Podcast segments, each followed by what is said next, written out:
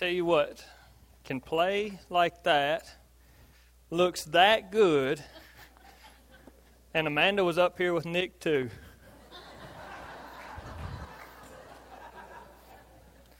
Thank you so much. That is a beautiful song and such a true song, how we need Him. If you would, turn with me to Galatians chapter 3 this morning as we see that song in text form, how we need You. We'll be reminded of our need for Him in just a little bit as we celebrate the Lord's Supper and remember Jesus' death and resurrection in our place as well.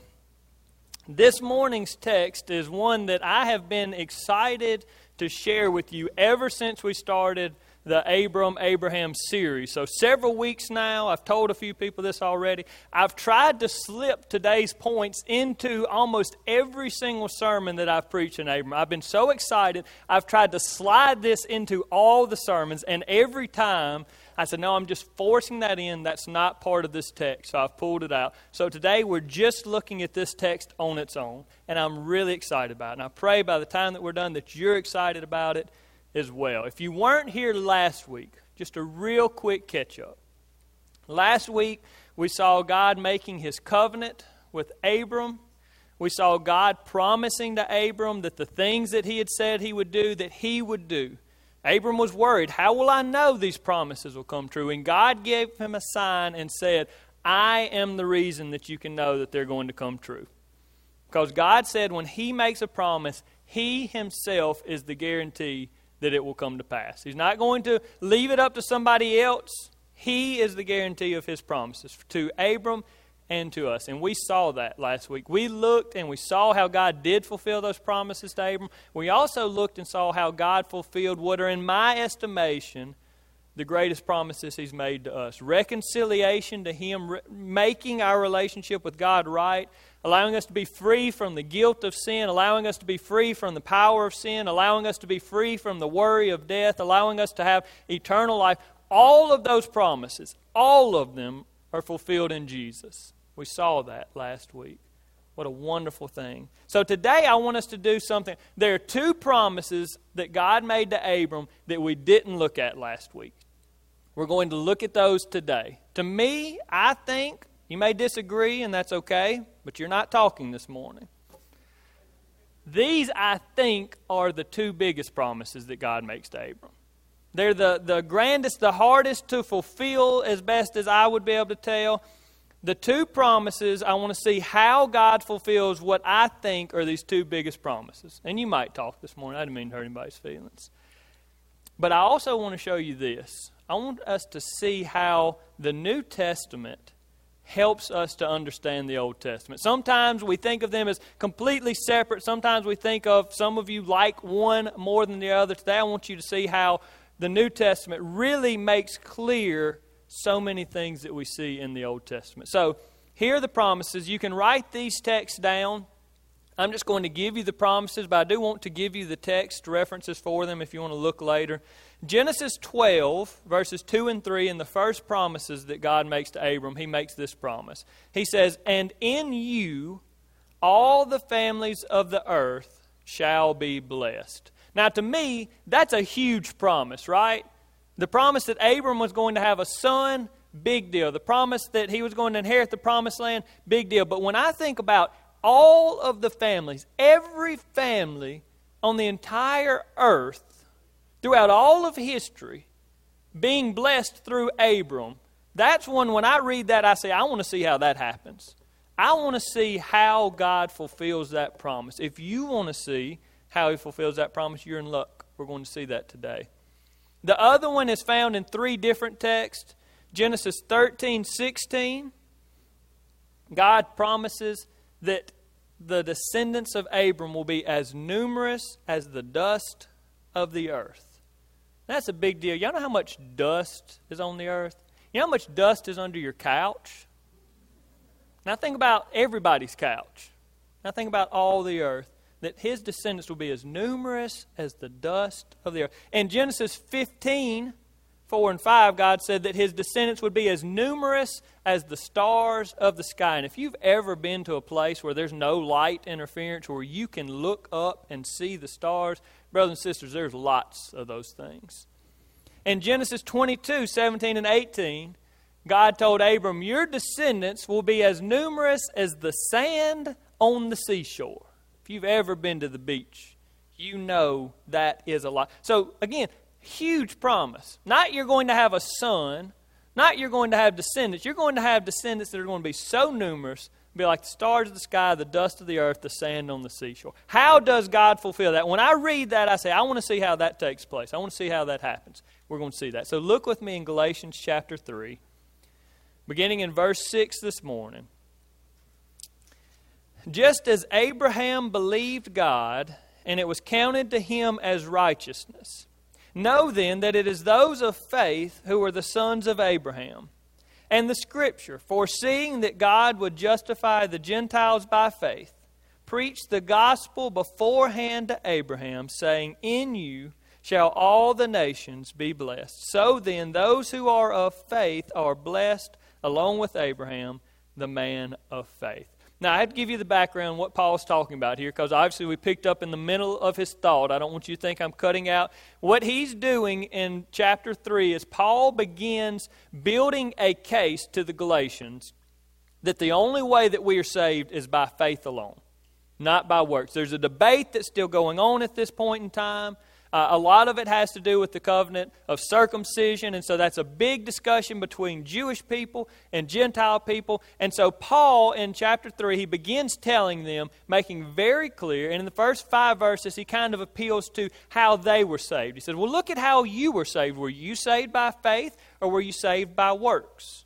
And so after he appeals to how they were personally saved, then he picks up here in verse 6, and he starts building an Old Testament scripture case, because right, they didn't have a New Testament at this day and time, right? They didn't have a full New. So he appeals to the scriptures that they had, the Old Testament. He wants to show them how the Bible makes clear that people are saved by faith. Now, I'm going to tell you this. If you don't know a lot about Abraham, if you don't know a lot about his life, it seems very strange that if you were trying to make an appeal that circumcision is not important, that you would appeal to the life of Abraham. Because the first time that God ever tells anybody that he wants them and all of their males to be circumcised in order to show their faithfulness to God is Abraham. That's the first person that God tells that. God introduces circumcision through Abraham. God introduces the covenant of circumcision. So the fact that you would refute the importance of circumcision by pointing at the life of Abraham seems way out there. You better really know what you're doing, Paul. Well, Paul does. He's using the words of God. He's using God's words that God gave in the Old Testament as well as what God gives him here to prove this to us. And you know what? The truth is, it holds up. Genesis chapter 15, you don't have to turn there, but just listen to this as it tells us how it was that Abraham came to be saved in verses 5 and 6 of Genesis 15. It says, and God brought Abraham outside and said, look toward heaven and number the stars if you are able to number them. Then God said to him, so shall your offspring be. And listen to verse 6. And Abram believed the Lord, and the Lord counted it to him as righteousness. Now, was Abram counted as righteous because he was circumcised? Not what that text says. That text says that Abram was counted as righteous. Abram was saved because he believed what the Lord said, because he had faith. Right? So that's what Paul's doing here. Paul is building this case from an appeal to them and an appeal to Scripture. And that's what I want us to start out with today. That's point one. It's in your bulletin. If you're writing them down, write this down. Point one, we are saved by faith, and you can add to it alone. We are saved by faith alone. Some of the Jewish people in this day and time wanted to tell the Gentiles, you have to be saved by faith and being circumcised. And if you ever, y'all stick this one in your pocket, if you ever hear anyone say, you have to be saved by faith, and stop them right there, because they're wrong at that point. We are saved by faith, and we're saved by faith alone. Now, we have works that show that we have faith, But we're not saved by faith and circumcision. We're not saved by faith and church membership. We're not saved by faith and giving. We're not saved by faith and anything. We're saved by faith and faith alone, and there's no hope outside of faith in Jesus Christ. That's the only way anyone has ever been saved. It's the only way that anyone will ever be saved. Paul makes that clear here in the Word of God. So Paul lays out his argument. And here is the argument. Here's the main point for today. We are saved by faith and by faith alone. He wants everybody to understand it. He wants them to all get that. And the Scriptures hold up to that. Even Abram, so long, 2,000 years before Jesus was ever born, Abram was saved because he had faith. It's the only way you can be saved. So then he moves. He doesn't really move on. But what I want us to do as we move through this text is I want us to take, that's our main point, saved by faith alone. But I also want to show you, this text shows how the two big promises are fulfilled. It's what I've been excited to show you for so long. This shows us how he has children as numerous as the dust of the earth, as the stars of the sky, and as the sand of the seashore. Look again at verse 7. Know then that it is those of faith who are the sons of Abraham. Now, are Isaac and Ishmael the only sons of Abraham? It's not what it says, is it? I'm asking y'all. Y'all got to answer. Are Isaac and Ishmael the only sons of Abraham? No. Are the other sons, because he has other children. Later he remarries after Sarah passes away. Are the other kids that he biologically has the only sons of Abraham? Is everyone that is saved by faith counted as a son of Abraham? Yes. Good. Y'all weren't just following the pattern. No. Yes. Yes. Absolutely. This is how the promise is fulfilled. I want you to think about how many Christians there are on the earth today. Not just here at Mount Zion.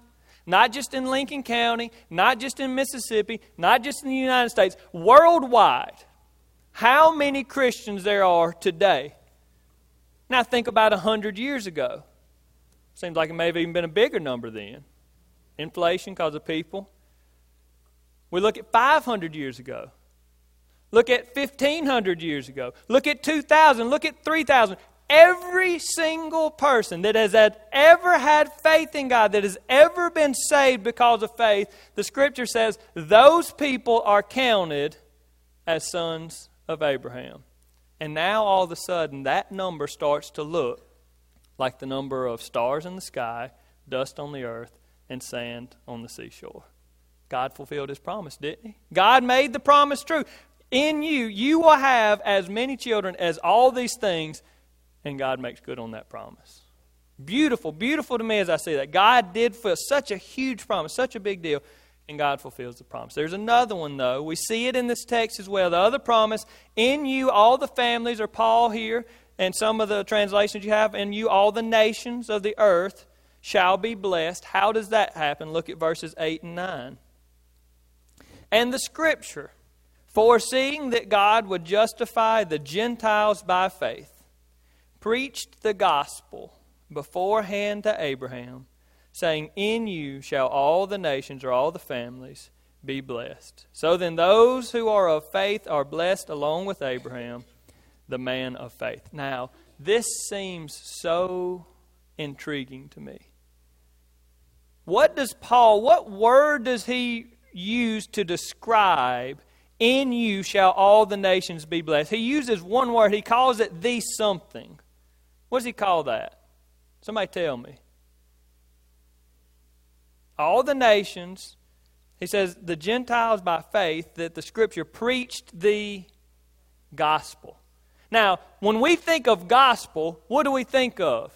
We think of Jesus Christ leaving heaven and coming to earth, living a perfect life, and dying as a perfect sacrifice. He came back from the dead, and in that we can all have our sins forgiven, right? That's the gospel. But this says that the gospel was preached to Abraham 2,000 years before Jesus was ever born. And that's beautiful to me, because what that shows is that was God's plan all along. Abraham didn't understand that. Whenever God said, Abraham, get up and leave from this country and go where I'm showing you, and if you do, I will bless all the families of the earth through you. Abraham didn't know that he was talking about Jesus. Abraham didn't understand that, but God did. That was God's plan. When God said that to Abraham, Abraham, I want you to get up and leave here and go to the promised land. Even then, God already knew that the plan was to send Jesus to live a perfect life and die a perfect death. God has known the plan all along. The plan has not changed. Brothers and sisters, how is it that every family or every nation in the world throughout all of history has been blessed? Because the greatest blessing that has ever come is available to everyone. Jesus Christ. The gospel is available for all of us to hear. And so we see here, how does God make good on the promise that He would bless all the families of the earth through Abraham? He makes good on that promise by sending Jesus, who happens to be a descendant of Abraham. If you're trying to see how Abraham and Jesus are tied together, Jesus is a descendant of Abraham. And so God makes good on that promise. Matthew 1:1 makes it very clear. I should have turned there beforehand. Matthew 1:1, this is how Matthew begins his gospel message. The book of the genealogy of Jesus Christ, the son of David, the son of Abraham. You see that? How is it that God fulfills His two, in my estimation, that God fulfills His two greatest promises to Abraham in Jesus Christ? Now that last part was cut off of the bulletin if you want to write that point in there. God's greatest promises to Abraham were fulfilled in Jesus Christ. Now, brothers and sisters, it may not seem that intriguing to you. You're saying, what was Brother Zach so excited about? That didn't seem exciting to me. The fact that God preached the gospel 2,000 years before Jesus was ever born is exciting to me. And it's a huge deal, and we should celebrate that. But last week, this is what we saw. Last week, we saw that our greatest promises, the greatest promises that God has made to us, were fulfilled in Jesus, right? How can you be reconciled to God? How can you have that relationship fixed? Through Jesus. How can your sins be taken away? Through Jesus, right? How is it that you can be free from the power of sin? Y'all say it with me. Through Jesus. How is it that you can be free of the fear of death? Through Jesus. How is it that you can have eternal life? Through Jesus, right? That's exciting. We saw that last week. And then this week, what do we see? God's greatest promises to Abraham. The promise that all of the families and all the earth would be blessed through him. How is that fulfilled? Through Jesus. How is it that God fulfilled the promise to give him descendants as numerous as the dust and the stars and the sand? How is it that he did that? Through Jesus. And some of you may be thinking right now, why did Brother Zach take two sermons in two consecutive weeks? And all of that time, why did he take all of that time just to drive home the point that the greatest blessings that we can have are through Jesus? Why didn't he do that one week and this week do something else? Why is he making the same point 2 weeks in a row? And this is the reason why. Because I don't ever want us to forget that all we have is Jesus. I'm not here, I can't give you any self-help stuff because you can't help yourself without Jesus. I'm not here to tell you how to make yourself better because you can't be better unless you're made better by Jesus. The reason that I wanted to take 2 weeks to show you that all that we have is Jesus is so that you would remember that all we have is Jesus. Every great promise that God has given us, He is fulfilled in Jesus. He's made us His sons through Jesus. Brothers and sisters, all I have to offer you is Jesus Christ. I don't have anything else. But the good news is you don't need anything else. There's nothing above Him that I could offer you. There's nothing better than Him. There's nothing better than life lived with Him. There's nothing better than the promises that we know will be fulfilled because God promised them, that are fulfilled through Jesus. So today I want us to celebrate that. We're going to celebrate that by coming to the table and celebrating the Lord's Supper in just a few moments. We're going to celebrate that we have been given all of these things because He shed His blood for us, because He died to make atonement for our sins. But before we do, we're going to have a time of invitation. I want to ask you if you would stand. And this morning, before we come to the Lord's table, maybe you realize that too much of your life has been based on you and it hadn't been based on Jesus, and we need to get that straight. Maybe this morning you realize that you've been looking everywhere except to Jesus, that you've wanted so many things that you have overshadowed Jesus in your life. Brothers and sisters, I pray that you would spend some time in prayer, that you would repent. Maybe you're here this morning, you realize that you've never been made clean, that you've never been given those promises because you don't have faith in Jesus Christ. You have questions about that. I would love to answer those questions for you. But this morning, I just want you to spend some time praising the Lord for what He's done, thanking Him for Jesus, and making sure that our hearts are fixed on Jesus more than anything else.